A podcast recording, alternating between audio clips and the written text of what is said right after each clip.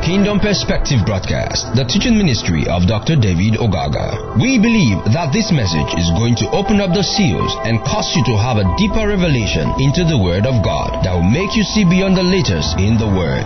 Here is Dr. David.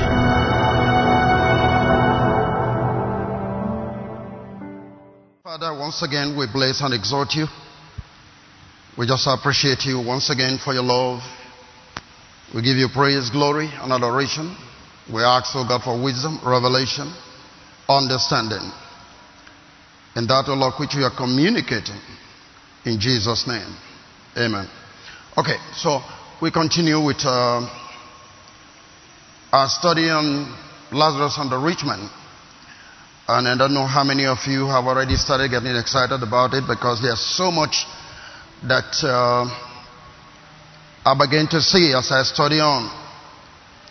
It's going to cause you to see uh, different dimensions by which you can be interpreting the scriptures so that when you see uh, parables, you will know these are parables. And when you see figurative speech, whatever the case may be, you'll be able to know. Praise God. Are this light not working? Okay. So again, our text is uh, Luke 16, and then what we're going to be dealing with two verses we're trying to touch today. Um, Luke 16, 19. Luke 16, 19. I said there was a certain rich man which was clothed in purple and fine linen and fed sumptuously every day. And there was a certain beggar named Lazarus which was laid at his gate, full of sores, and desiring to be fed with the crumbs which fell from the rich man's table. Moreover, the dogs came and licked his sores. And it came to pass that the beggar died and was carried by the angels into Abraham's bosom. The rich man also died and was buried. And he held, he lifted up his eyes, being in torment, and seeth Abraham afar off and Lazarus in his bosom. Praise God. So this is the background to what we're dealing with. Um, story of Lazarus and the rich man, and you know how uh, it had been taught all along. But last week we did establish the fact that this story is a parable. It's not really as if Jesus was talking of real life. This is a parable that was describing the people. And um, we do know why he started on this. Because we said in chapter 14, it was, was more or less a guess of one of the Pharisees, and then uh, he healed somebody with dropsy. And then from there he started people started gathering when he came out. People started gathering around him. Scribe, Pharisees, publicans.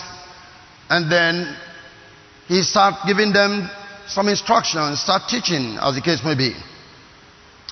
But chapter 15, we are told that uh, while the people gathered around him and he was teaching, the, the Pharisees and the scribes, teachers of the law,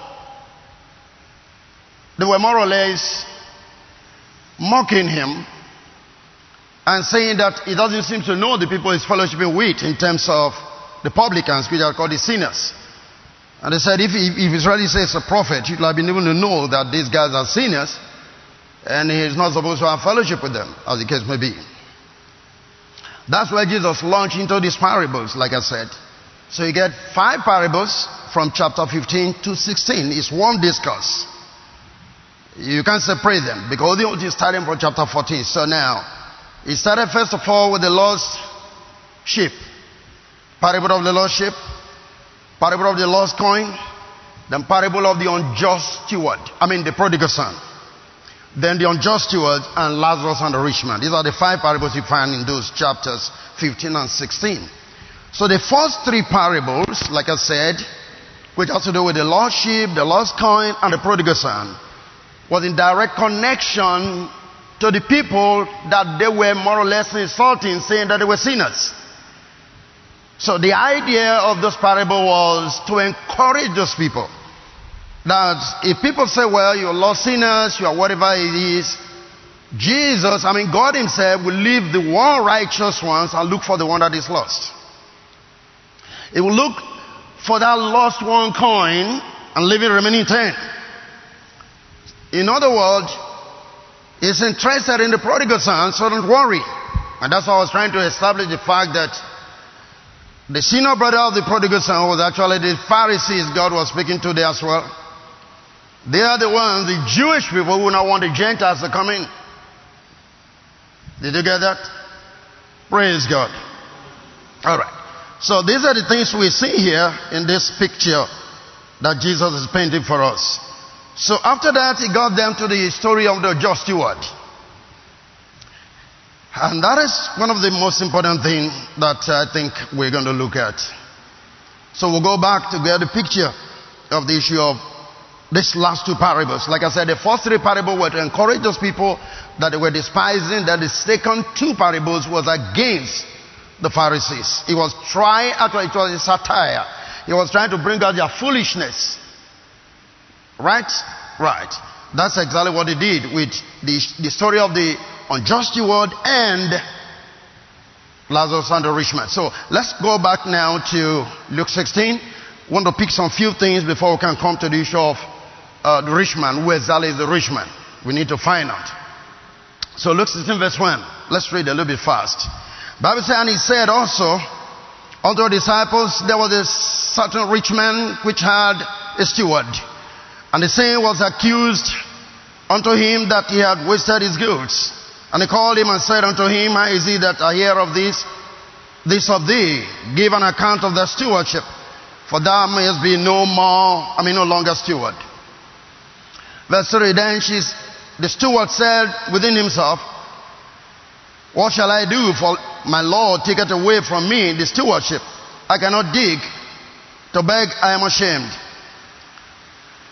I am resolved what to do that when I'm put out of the stewardship, they may receive me into their houses. So he called every one of his Lord's debtors unto him, and said unto the first, How much owest thou unto my Lord? And he said, An hundred measure of oil. And he said unto him, Take thy bill, sit down quickly, and write fifty. Sharp practices. Uh, verse number seven. Then said he to another, and how much weighest thou? And he said, A hundred measure of wheat. And he said unto him, Take thy bill and write fourscore. And the Lord commended, commended the unjust steward because he had done wisely. For the children of this world are wiser than the children of the kingdom, or the children of light. And I say unto you, make to thyself friends of mammons. I mean of a variety of mammons, that when you fail, they may receive you into everlasting habitations. He that is faithful in that which is least is faithful also in that which is much. And he that is unjust in the least is unjust in the much. Now I want you to begin to follow this story. Therefore you have not been faithful, if you have not been faithful in a righteous mammon, who will commit to your trust the true riches. And if you have not been faithful in that which is another man's, we shall give you that which is your own. No servant can serve two masters, for either he will hate the one and love the other, or else he will hold to the one and despise the other. You cannot serve God and mammon. And the Pharisees, now listen closely. The Pharisees also, who were covetous, had all these things, and they derided him. Are you following it? Follow the discussion. The word deride is very important. It means to sneer, outright, to deride. Actually, it means to ridicule. It means to mock. The Pharisees had him give this parable of the just steward and they mocked him, they derided him, they sneered at him. So I want you to see what is going on here. Then verse 15. And he said unto them, Ye are they unto which people? Unto the Pharisees who derided him. Are you getting that? Good. You are they which justify yourselves before men, but God knoweth your hearts. For that which is highly esteemed among men is abomination in the sight of God. The law and the prophets. Now, look at the story. The law and the prophet were unto John since that time The kingdom of God is preached and everyone is present into it. And it is easier for heaven and earth to pass than one title of the law to fail. Whosoever putteth away his wife and marrieth another committed adultery. And whosoever married her that is put away from her husband committed adultery. Let me ask you this quick, simple question. Did you follow the discussion? It was money matter. They derided him. He launched into the kingdom. And while listening, he launched into marriage. What is the connection? Why would Jesus moved from money discussion? Instantly he came into the kingdom. Right from the day of john the baptist. Is that okay? Good. And instantly he moved from the kingdom issue enter into marital relationship. What is the connection in these three discussions? So i want to show you now. What he was trying to say here is this i represent the kingdom you are supposed to move out from your way of thinking. Everybody is moving into the kingdom, but you are still there, deriding me, rejecting me, mocking me, instead of you moving into the kingdom. Are you following that now? Good. Then it talks about the marriage. And I'm going to show you what it meant here. For you to know that he wasn't discussing husband and wife issues anywhere. Something very critical he was trying to say here. Go with me to the book of, well, let's take it from, okay, Romans 7, verse number 1. Let's look at it. I want you to look at this very well. Remember what he said there? He said, what did he say in that place eh? there? Whosoever putteth away his wife and married another committed adultery, and whosoever married her that is put away from her husband committed adultery. Now Romans chapter 7 verse 1. I want to show you the marriage that he's talking about. Romans 1. Good.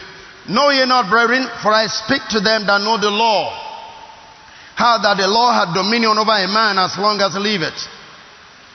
For the woman which had and husband is bound by the law to her husband, so long as he liveth. But if the husband be dead, she is loose from the law of her husband. So then, if while her husband liveth, she be married to another man, she shall be called an adulteress. But if her husband be dead, she is freed from that law, so that she is no adulteress, though she be married to another man. Wherefore, my brethren, ye also are become dead to the law by the body of Christ, that ye should be married to another, even to him who is raised from the dead, that we should bring forth what fruit unto God. Are you getting that now? What he's saying is, you see, holding on to the law when I am here as your husband right now. Moses is dead. Is it making sense to you? Otherwise, look at it. Why will he be talking about money? And when they derided him, he launched into the kingdom. And from the kingdom, he launched into marriage. What do you think he's talking about? He's saying the same thing. Read this, it makes it a little bit plainer. Message translation. Romans 1, I mean Romans 7 verse 1. Message translation. You shouldn't have any trouble understanding this, friends. For you know all the ins and out of the law, how it works and how its power touches only the living. For instance, a wife is legally tied to her husband while he lives, but if he dies, she is free. If she lives with another man while her husband is living, she is obviously an adulteress. But if he dies, she is quite free to do what? To marry another man in good conscience with no one's disapproval. So, my friends, this is something like what has taken place with you. When Christ died, He took that entire rule dominated way of life down with Him and left it in the tomb, leaving you free to marry a resurrection life and bear offspring of faith unto who? Unto God. Did you say that? Praise God. Now, you know, before he went, before he, this one comes out after he's dead now. Is that okay? But he was telling them right there, all this one you are doing, you're wasting your time. The kingdom is right here. Men are moving into it who have got you on the center of the kingdom. I represent the kingdom. I am the bridegroom. You are supposed to be the bride. But you're still holding on to the man that is already dead. Are you getting that? So he was dealing with the Pharisees. And essentially because they derided him. Praise God. And you know, in Matthew chapter 12, who were the adulterers they were referring to? Matthew chapter 12 and verse 39. Bible says, but he answered and said unto them, an evil and adulterous generation seeketh after a sign, and there shall no sign be given to it but the sign of prophet Jonas. Who is prophet Jonas here? Jesus Christ. The only sign I can give to you this adulterous generation is that just like Jonah was in the belly of the whale for three days and three nights, so will I be in the belly of the whale for three, I mean, belly of, I mean, on the ground for three days and three nights. That's the sign you are looking for. That's the only sign you can get from me. And he called them adulterous generation. So, what was he saying to them in the book of Luke there? Your husband ordinarily is there. The law, the law is dead. Because I come with something else to fulfill the law. Now you are supposed to be free to be married to me. But you are holding on to the law. You are still holding on to the law. Now that's what I discovered and he said. Uh, unto John. You understand that? The law and the prophet were unto John. After that, the kingdom of God suffered violence and the violent taken by force. So what he was trying to say is everything about the law was coming to a close, even right from when John started preaching about the kingdom of God. But now you see me standing here, you see holding on to the Lord, and they're riding me and mocking me and snaring at me. So you are adulterous people. Why? You are holding on to the man that is already dead. The man that is forsaken, the man that has been rejected by God. That's the one you're holding on to. So this was not talking about literal husband and wife business. Is anybody understanding me? Yeah. But you see, this is what people used to teach. I remember I gave you this story some time ago. Here was a lady that really did some things and he had a problem with her, with her marriage and then the man moved out of the house because of the kind of treatment that she was given. Accidentally, the guy had a relationship with me, so she came begging and have to talk with the guy. The guy refused. That man, I can't go back there. He gave all these stories and everything. So they have two children. Accidentally, I'm the one that educated those children. So I used to go visit her and the children to talk with them. And one day I go to that place and I find that I was just discussing with her. The Spirit minister to me that there is something in her mind which is thinking about, and that she wants this man dead so that she can be free to remarry. Then I asked her, "This is what the Spirit is telling me. What's going on?" He said, ah, "Pastor, that's true." That's what do you mean that's true? So because according to what we have been taught, I can't remarry again as long as he's alive, so he need to die for me to remarry. Then I said, okay, if you feel divorce is a greater sin, what about murder? Because what you are doing now, you're already killing this man. You wishing him, you praying for the man to die so that he can be free to remarry. That just legalistic. It had nothing to do with your life. This had to do with the law. Hallelujah. And she said, Oh, Pastor, I'm sorry. So what happened? I said, Change your prayer. That prayer you're praying is wrong, and God can hold you responsible. And guess what? In about two months along the line, the man had a terrible accident on Port Road, almost died. You see that? And when he came to me, I said, okay, fine. That's what you are want, wanting for. That's what we are looking for. But the guy's alive today. Very good friend of mine. You see what I mean? People just use this scripture. Look at why would Jesus, why would Jesus bring in marital issue and discussing money, discussing kingdom? He discovered that this thing goes beyond what we're looking at. Are you following what I'm saying here?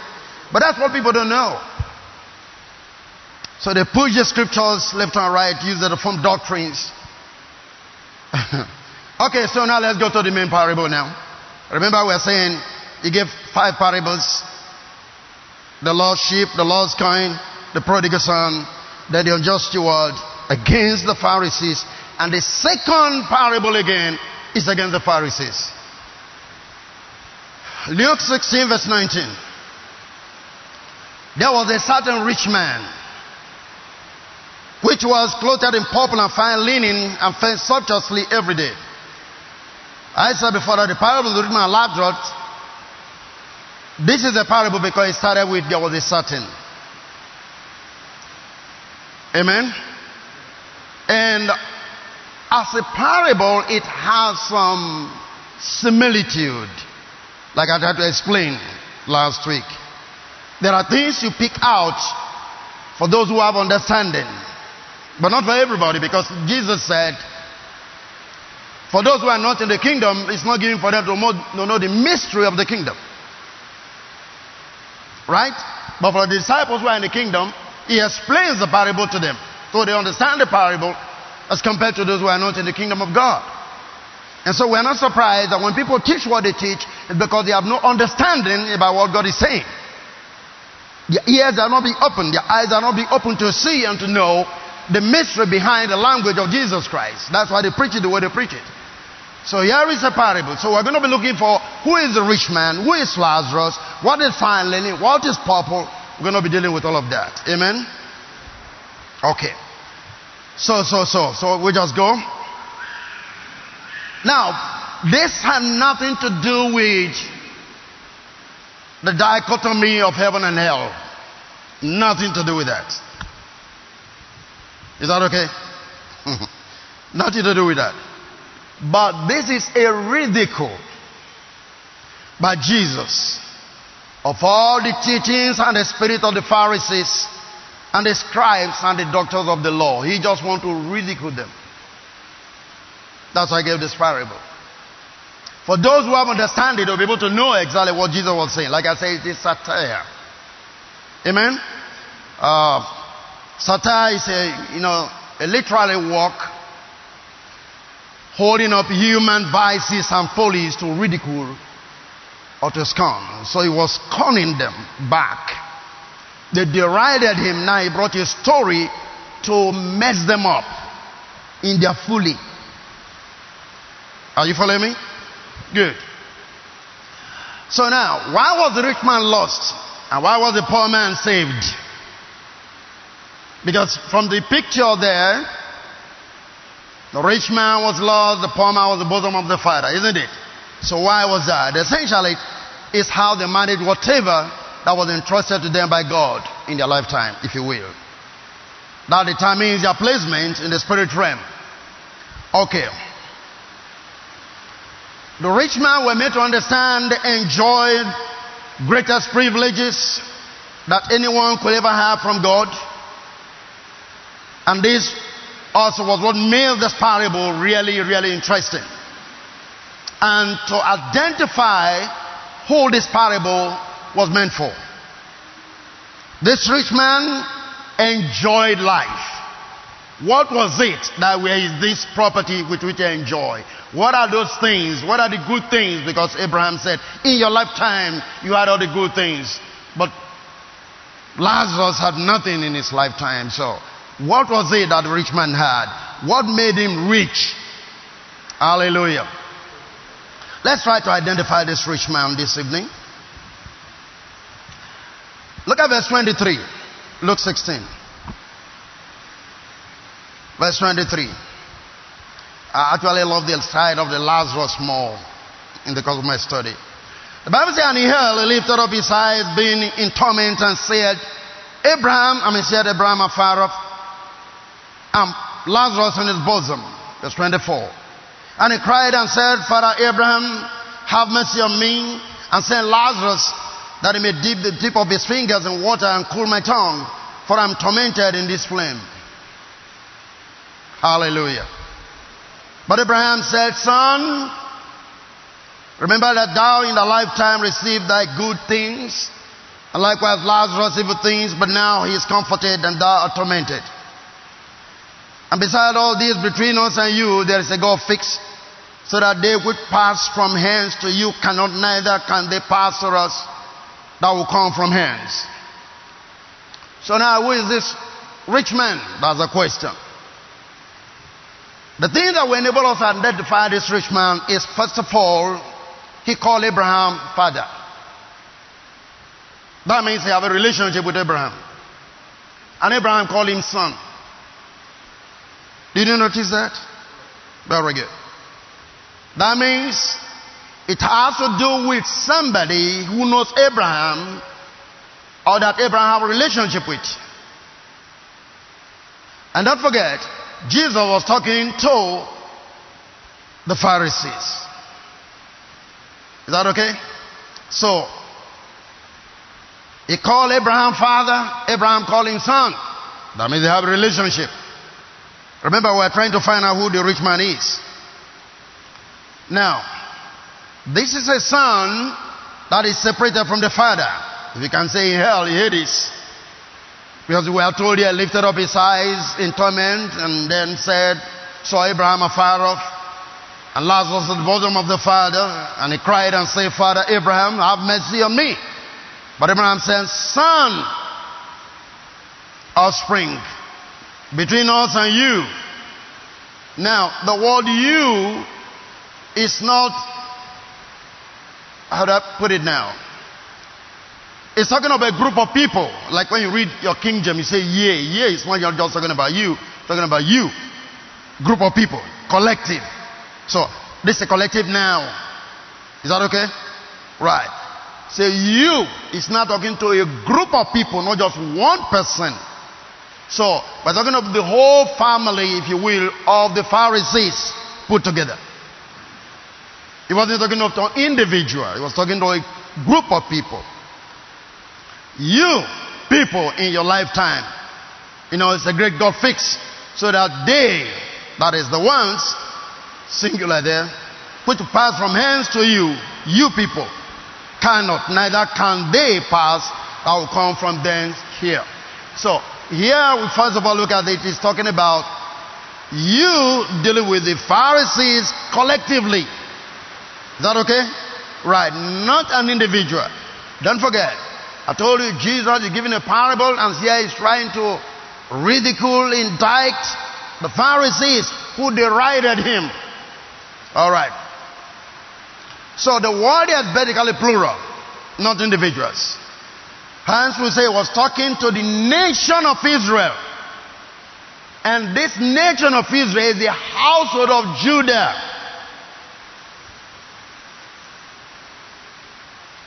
When he say you, he was talking to the whole nation, if you will. Basically Judah. Now this is the southern kingdom. Samaria is the northern kingdom. Judah had 12, I mean, just uh, two tribes. While the northern kingdom had 10 tribes at the time of the division between Jeroboam and Rehoboam. You know the story, right? Praise God. Amen? All right. So here, and like we're going to see, you find that the tribe of Judah, oh, thank you, Jesus. The tribe of Judah is actually the tribe that produced, that family that produced the Levitical priesthood. It was from that tribe of Judah, as we're going to see much later. Because you remember, when you go down, you find that this rich man, which we are now identifying to be Judah, begin to say, I have five brothers. Is that okay? When we get there, I'll show you who were the five brothers. But let's just take it bit by bit. So we can see that this rich man was actually Israel, of the seed of Abraham, and blessed highly and fully favored, if you will, by God. Hallelujah. The Pharisees boasted of their descent from Abraham and expected to enter paradise because of that fact. Hallelujah. They prouded so much about our relationship with Abraham. And so they always feel that they will enter paradise because of their relationship. That's the, the mindset of the Pharisees. And like I said, they're from the tribe of Judah because there are five brothers there, which we're going to deal with much later. You have Judah, Issachar, Levi, Reuben. What's the third one? There's another guy there, Zebulon. Hmm? From Leah. So, you remove Judah, you have five.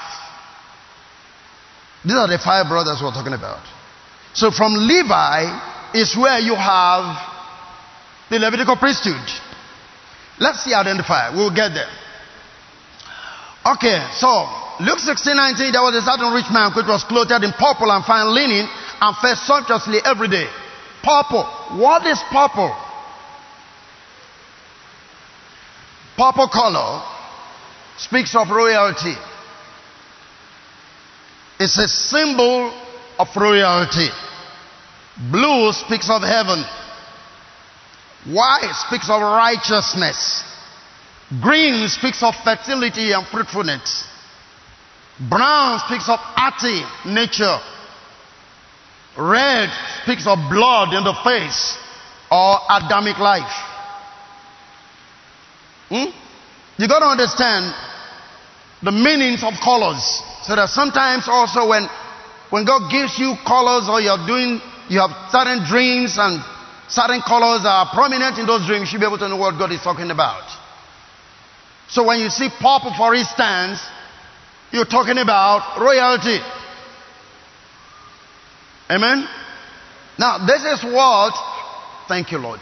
This is what those who killed Jesus did not understand. And so they dressed him in purple. They dressed in the purple garments. They didn't understand that what they were doing, they were proclaiming in the heavens, Jesus had been exalted. God was using their foolishness to make to declare a message, but they didn't understand. He was using them to enthrone his son. So they clothed him with purple.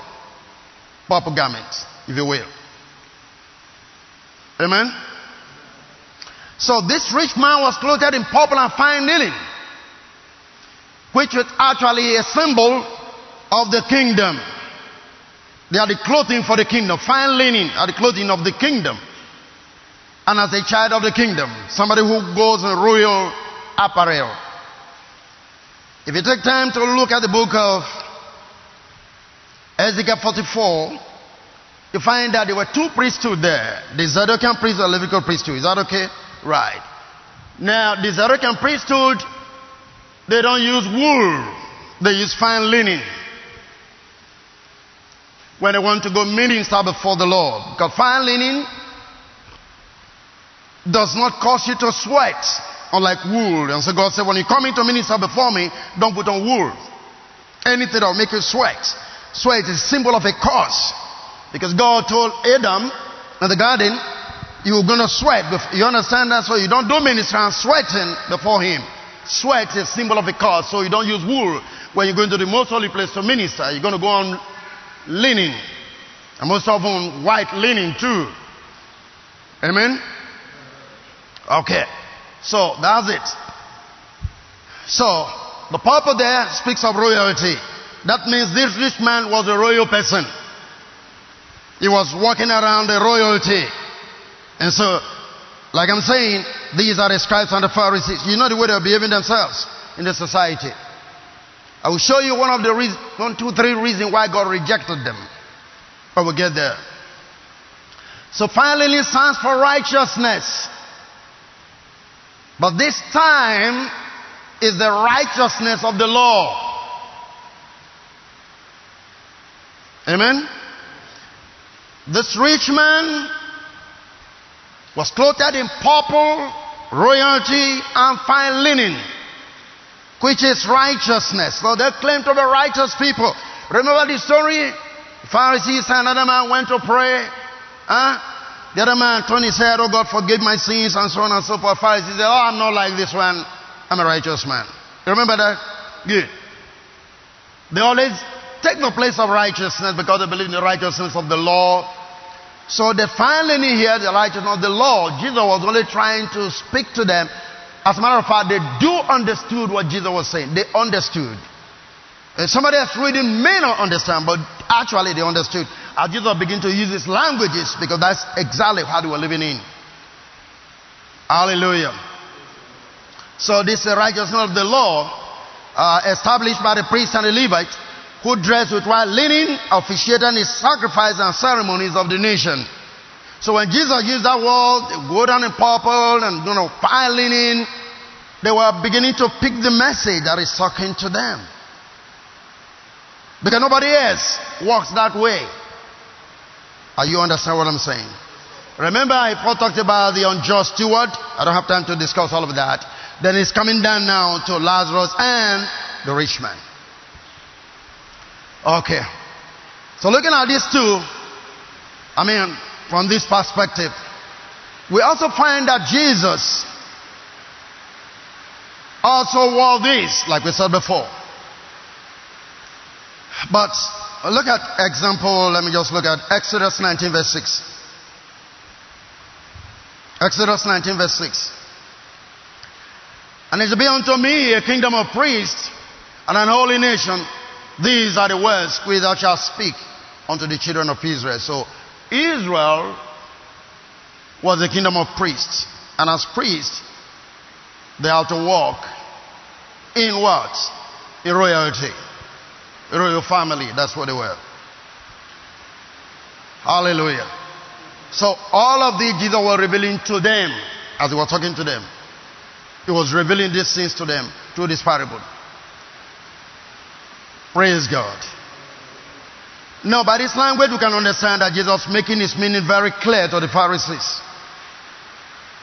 The language he was using in this parable, he was getting the Pharisees to truly understand what he was talking about. But for us, when we read the Bible, we don't have any clue about it. In fact, the only thing we ever said concerning this particular parable is you of hell. Am I correct? Nothing more. Nobody talks about purple. Nobody talks about fine linen. Nobody talks about who is a rich man. No, no, no. Like I said last one Wednesday, if riches what makes you not to go to hell, then of us go and sell our private jets and all our buildings and whatever. All the cars we are buying, we should sell them. Otherwise, we're all going to go to hell. Amen. Praise God. So, this rich man was a group of people, which are the Pharisees in particular, the ruling class of the tribe of Judah. Amen. The ruling class of the tribe of Judah. They were the one that Judah was addressing. Judah was a royal tribe. You know, and purple is the color of royalty, like I'm saying. The peace too, like I said, came from the kingdom of Judah. Clothing fine linen, like I said, had to do with the righteousness of the law. And like I said again too, Jesus dressed in purple also was declaring his royalty as a king, but unknown to man. Okay, back again, Luke 16, 19. There was a certain rich man which was clothed in purple, fine linen, and fed sumptuously every day. Fed sumptuously every day. What is the meaning of that? Is it I was having party, he got all the money to buy whatever thing he wants, drink all the wine that he wanted to drink. Is that what it means? Again, we discover that our religious system or our, our theologians may not be able to even pick out what it means for this rich man to fare sumptuously. They can just say, oh, where was the rich man? Say, so was just enjoying himself. That's not what it means. Hallelujah. We already said this was a Jewish nation, right? Good. And particularly the house of Judah. The very leaders who are the representative of this nation in particular. The leaders actually embodied all that Israel stood for. Which means you can pick the character of the Israelites, if you will, from the character of the priesthood. They represent Israel in every way. Is that okay? Praise the Lord. So this man fed sumptuously every day. Now, this is talking about the blessing that God placed upon the house of Israel. It's not talking about food or drinks. It's not dealing with that. The Jewish nation was the favorite of heaven when God picked them up. In mercies and blessings of the Lord, they enjoy heavenly blessings as compared to other nations. You can say the Jewish nation was a rich nation, not in terms of material things, even though they are, which they claim, or we say the blessing of Abraham, which is actually not the blessing of Abraham. Amen. Right. But the Jews are actually very rich, naturally speaking. But in context, what Jesus was saying was not physical richness, not material richness. And I'll show you the riches of the Jewish people that they were enjoying that other nations were not enjoying. Because by the time you get down, you're going to begin to see that Lazarus, help me Lord, is actually the Gentile nations. Right? Hallelujah. And the Jews called the Gentile nations dog. I'll show you. But let's look at the blessing that the Jews had that the Gentiles never had. But one thing is this God intended, thank you, Lord. God intended that when He picked this nation, gave them the laws, the rules, they will be able to spread out this thing to the rest of the nations to bring them in. Are you following me? Look at the configuration of Israel. You know, Europe, Africa, Asia. It's like it's at the center. So God's intention was from this port, his laws will go around to the rest of the nations. You can just cross to it, cross to Europe, Africa, cross to Asia. Just around the circumference there. It was strategically positioned. God did it deliberately. And like he told them, you are the smallest among God the nation, but I chose you. Your position was strategic. Why? Because he wanted to spread his laws from that particular spot. And that's exactly what happened. By the time Jesus can finish, so the gospel went to Europe, Africa, Asia from that spot. Is that okay? So, what are the blessings? Go with me to the book of Romans, chapter 9, verse number 1. I don't know which translation we can use. Let's use the New Living Translation. And then maybe, yeah, I think that, that'll be okay. New Living Translation. And then maybe Message Translation. Let's see what happens here. Ah. He said, With Christ at my witness, I speak with utter truthfulness. My conscience and the Holy Spirit confirm it. My heart is filled with bitter sorrow and unending grief. Remember, Paul is speaking. For my people, my Jewish brothers and sisters, I will be willing to be forever out, I mean, cut, cut off from Christ if that will save them. They are the people of Israel, chosen to be God's adopted children. God revealed His glory to them. He made covenant with them and gave them His law. He gave them the privilege of worshiping Him and receiving His wonderful promises. Are you getting that? Go to the next verse. Abraham, Isaac, and Jacob are their ancestors. And Christ himself was an Israelite as far as his human nature is concerned. And is God, the one who rules over everything and is worthy of eternal praise. Amen. You see the privileges? Okay, take it from the message translation. This is what they enjoy that other nations never had, which is the riches of this rich man, Israel. Are you getting that? Good. Message translation says, at the same time, you need to know that I carry with me at all times a huge sorrow It's an enormous pain deep within me, and I'm never free of it. I'm not exaggerating. Christ and the Holy Spirit are my witness. Is the Israelites.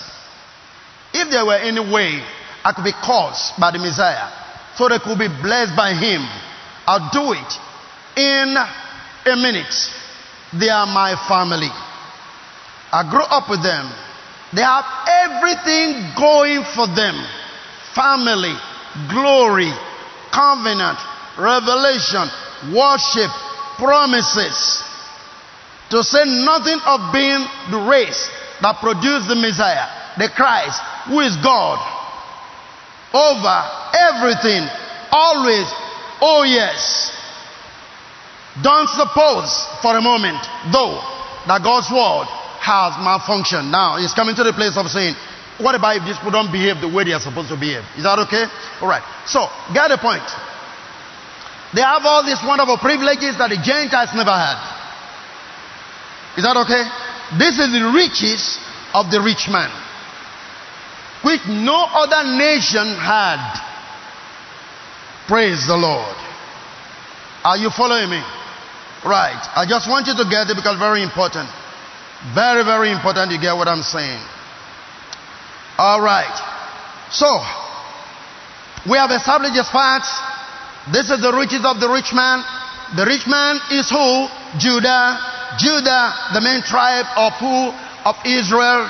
And every tribe is represented, like I said, the whole nation represented by the character of the priesthood. Praise the Lord. Hallelujah. Okay. All right, so now, verse 27 of Luke 16. Are you finding anything interesting about this? Yeah, now when you read in the Bible, you read it to understand it. Not just like you're reading stories and you're reading Luke 16, all that your mind is going to is hell and little drop of water. We're going to explain all of that. Praise God. Okay. Luke 16, 27. Then he said, Pray thee therefore, Father, that thou should send him to my father's house, for I have five brethren. Now send Lazarus, okay? I have five brethren that he may testify on them, Let also they come into this place of torment. I have five brothers. Why is it five? This is one of the reasons that will make you understand this thing is actually a parable. Why is this man, rich man, having five brothers, not four, not six, not eight, not ten, five brothers? This will make you understand. When you discover the five brothers, you know exactly who he was talking to. Praise God. Amen. So that's why we said this is a parable and very symbolic that we understand this. So he mentioned the fact that his brethren were five in number. Like I said, but why five? If this is not a parable, we can hardly see the reason why the number should be so definite in enumeration. In other words, we go to trace these five brothers we have to go back tracing who Abraham had because Abraham was his father. Is that okay? So we're going to trace through the the progeny, that is the children of Abraham, the grandchildren of Abraham, and we're able to find a family that have five brothers, and we know who was talking and why he mentioned that he have five brothers. Because remember, he said Abraham is his father. He called him Father Abraham. Remember that? Yes. And then Abraham says, Son. So there's a relationship. So we have to go to Abraham, we have to go to Isaac, we have to go to Jacob, and trace all the way down. They'll be able to know where these five brothers coming from. That makes up. Remember this. When you say Israel, you're talking about the 12 sons of who? Of Jacob. Is that okay? Yeah is the 12 sons of Jacob that make up Israel. So, you are not going to find the five brothers in Abraham. You are not going to find them in Isaac. You can only find them in who? In Jacob. Because that's where you have 12 children. Praise God. Are we still here? All right. Okay, let's go to Genesis 35. And I would like us to read from verse 22.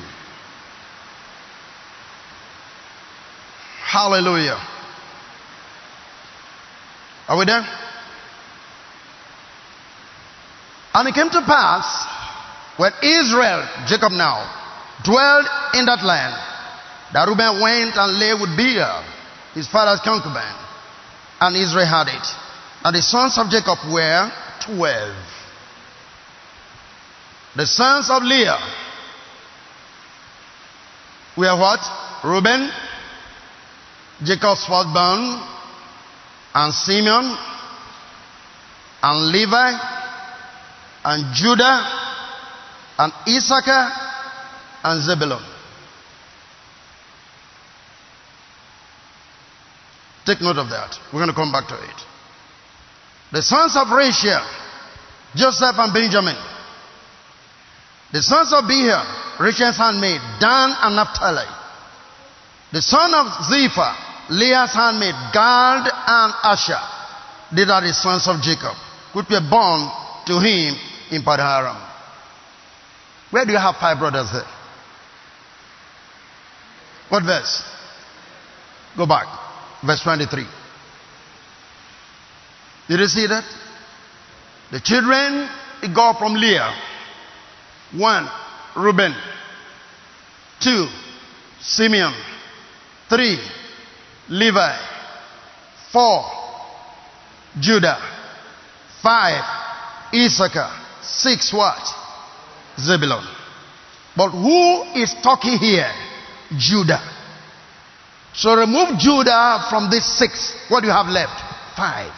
I have five brothers. So he was talking about the household of these five brothers, which has to do with Reuben, Simeon, Levi, Issachar, and who? Zebulun. Is it making sense? Praise the Lord. So this is why he said he had five brothers. So we now know precisely that it was Judah that was talking. That's why he said I have five brothers. Are you getting that? All of that family, they are two, three, two, three, two, three. It's only the Judah family that have six boys, and he's one of among them. And they were the people that produced. Remember, the Levite from that tribe as well. From that very unique family, you have Levi there. So what do you have there? Note it again. Don't miss it. I'm talking of Genesis. What? Genesis 35, verse 22. But the five brothers is finding verse what verse? Verse 23. And that is what? Reuben, Simeon, Levi, Issachar, and who? Zebulun. I have five brothers. Now we know that the person talking in that parable is who? Judah. Is it making sense? Praise the Lord. Like I tell you, I find it very interesting while studying this. So Judah, the southern kingdom of the Jews, he got five brothers. With this, the Pharisees knew who they were and who Christ was referring to. they just got the picture right. This man is talking about us. Because they knew the family, they knew how many of them there were, as far as Israel was concerned. You understand that? And when you say this man said he had five brothers, they say, oh, oh, oh, oh, oh. This guy is talking, he's talking about us. He's talking about us. He's talking about we, the tribe of, I mean, the house of, uh, of Judah. He's talking about us, yes. You know, it's we that have five brothers. Uh, the Reuben, the Isaac, I mean, uh, yeah, Isaac, Zebulon, Levi. You understand that? Yeah, it's we that have five brothers. So he's talking to us. You see, they understood. But you can't understand because until you go deep here to get it far, you won't be able to understand. That's why the church can't preach this because they can't study up to this level. They have five brothers and he was in hell, he was crying for water. That's all they will tell you.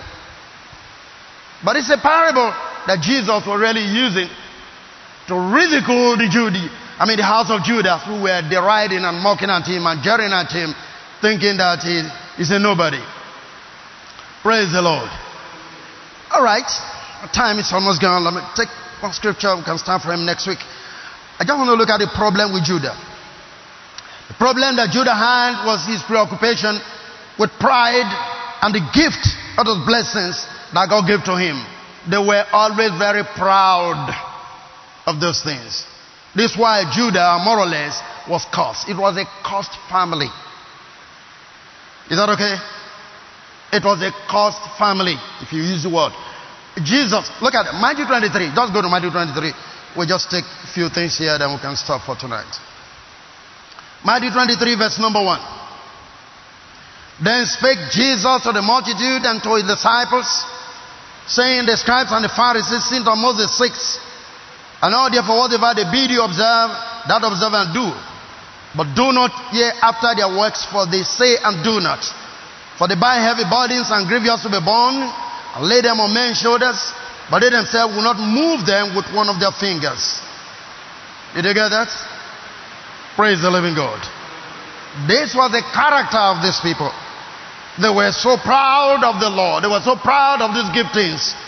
But you see, Jesus placed a curse on them. In fact, David said that prophetically. Look at it. Romans 11, verse number 9. This was the offense of these people. Romans 11, verse number 9, down through 10. I think we might have to stop here. And David said, Let their table be made a snare and a trap and a stumbling block and a recompense unto them. Let their eyes be darkened that they may not see and bow down their back always. Hallelujah. Now, this is what led to part of the attitude that we're putting on. You see, Isaiah prophet in Isaiah chapter 6, may they see and not see, may they hear and not hear, not to understand. David praying in the book of Psalm said, May their table become what? A snare and a trap. So those gifting they had in Romans chapter 11 became, I mean, God had become swallow headed. It became a trap. They were becoming so proud, so religious without God. That becomes your offense. But that has to do with part of the prophecy that was spoken. May their table, which is their feasting, which is, you know, when you talk about table, you're talking about the sacrifices and all of those things. Is that okay? May it become a trap and offense unto them. May it cause them to stumble. May it cause their eyes to be darkened. Look at that. And that's exactly what happened. May they bow down their back always. They become the curse that came upon them because of the pride that they carry in their religious system. Thinking that they are all in all. How many of you remember he said the Gentiles, they will call them unclean people. They don't want to have anything to do with them. You remember that? That's why when we got down there, maybe next week, be able to see when the Canaanite woman, Canaanite is just around the border to Israel, when they came to Jesus and said, Come and heal my child. Three good times. In fact, the disciples came to him and said, Send this woman away, they're serving us. Three times. And when Jesus finally turned around and said, man, madam, listen, it's not lawful to give the children bread unto dogs. And the man said, Yes, but the dog will eat the crumbs that fall from the man's table. And Jesus said, Such a fate I've never seen. With such an insult. So the Gentiles were called dogs. Is that okay? All right. So now the dogs were at the front of the gate of the rich man. In other words, the Gentiles were begging to have part of the riches that the Jews had and they will not give to them. So that's what he was telling them. You exercise yourself in this religious thing, you don't extend the goodness of God to the rest of the Gentiles. You don't want to allow those nations to come in. You will not exercise yourself to making sure they enjoy this glory that you are having. Therefore, may this your religion become a trap and a stumbling block. May it cause you to move forward, I mean backward, bend down, and be blind. And that's exactly what happened. Now look at that. It's so powerful. David said, Let their table be made a snare and a trap and a stumbling block and a recompense unto them. Let their eyes be darkened that they may not see and bow down their back always. And this is what finally happened. And so when Jesus was speaking to these people, especially when he came to that place and said, I have five brothers. In fact, at that point, they knew this man is talking to us. Praise the living God. Are we together? Oh, friend, this is the rich man. Who is the rich man? Israel, represented by Judah. The fine linen speaks of the righteousness of the law. The purple speaks of royalty of the kingdom. They were children of the kingdom. Is that okay? Uh, later I'm going to make you see where the Bible says the kingdom shall be taken from you and given to those who bring forth the fruit. Is that okay? Right. That means the garment is going to be changing. The royalty is going to other people because they could not keep by reason of this curse that was upon them because they will not exercise their religion to help other people to come into the fold and enjoy the glory and the beauty of God. Praise the living God. Thank you. I'm finding time to listen to me. Thank you. I appreciate you. Amen.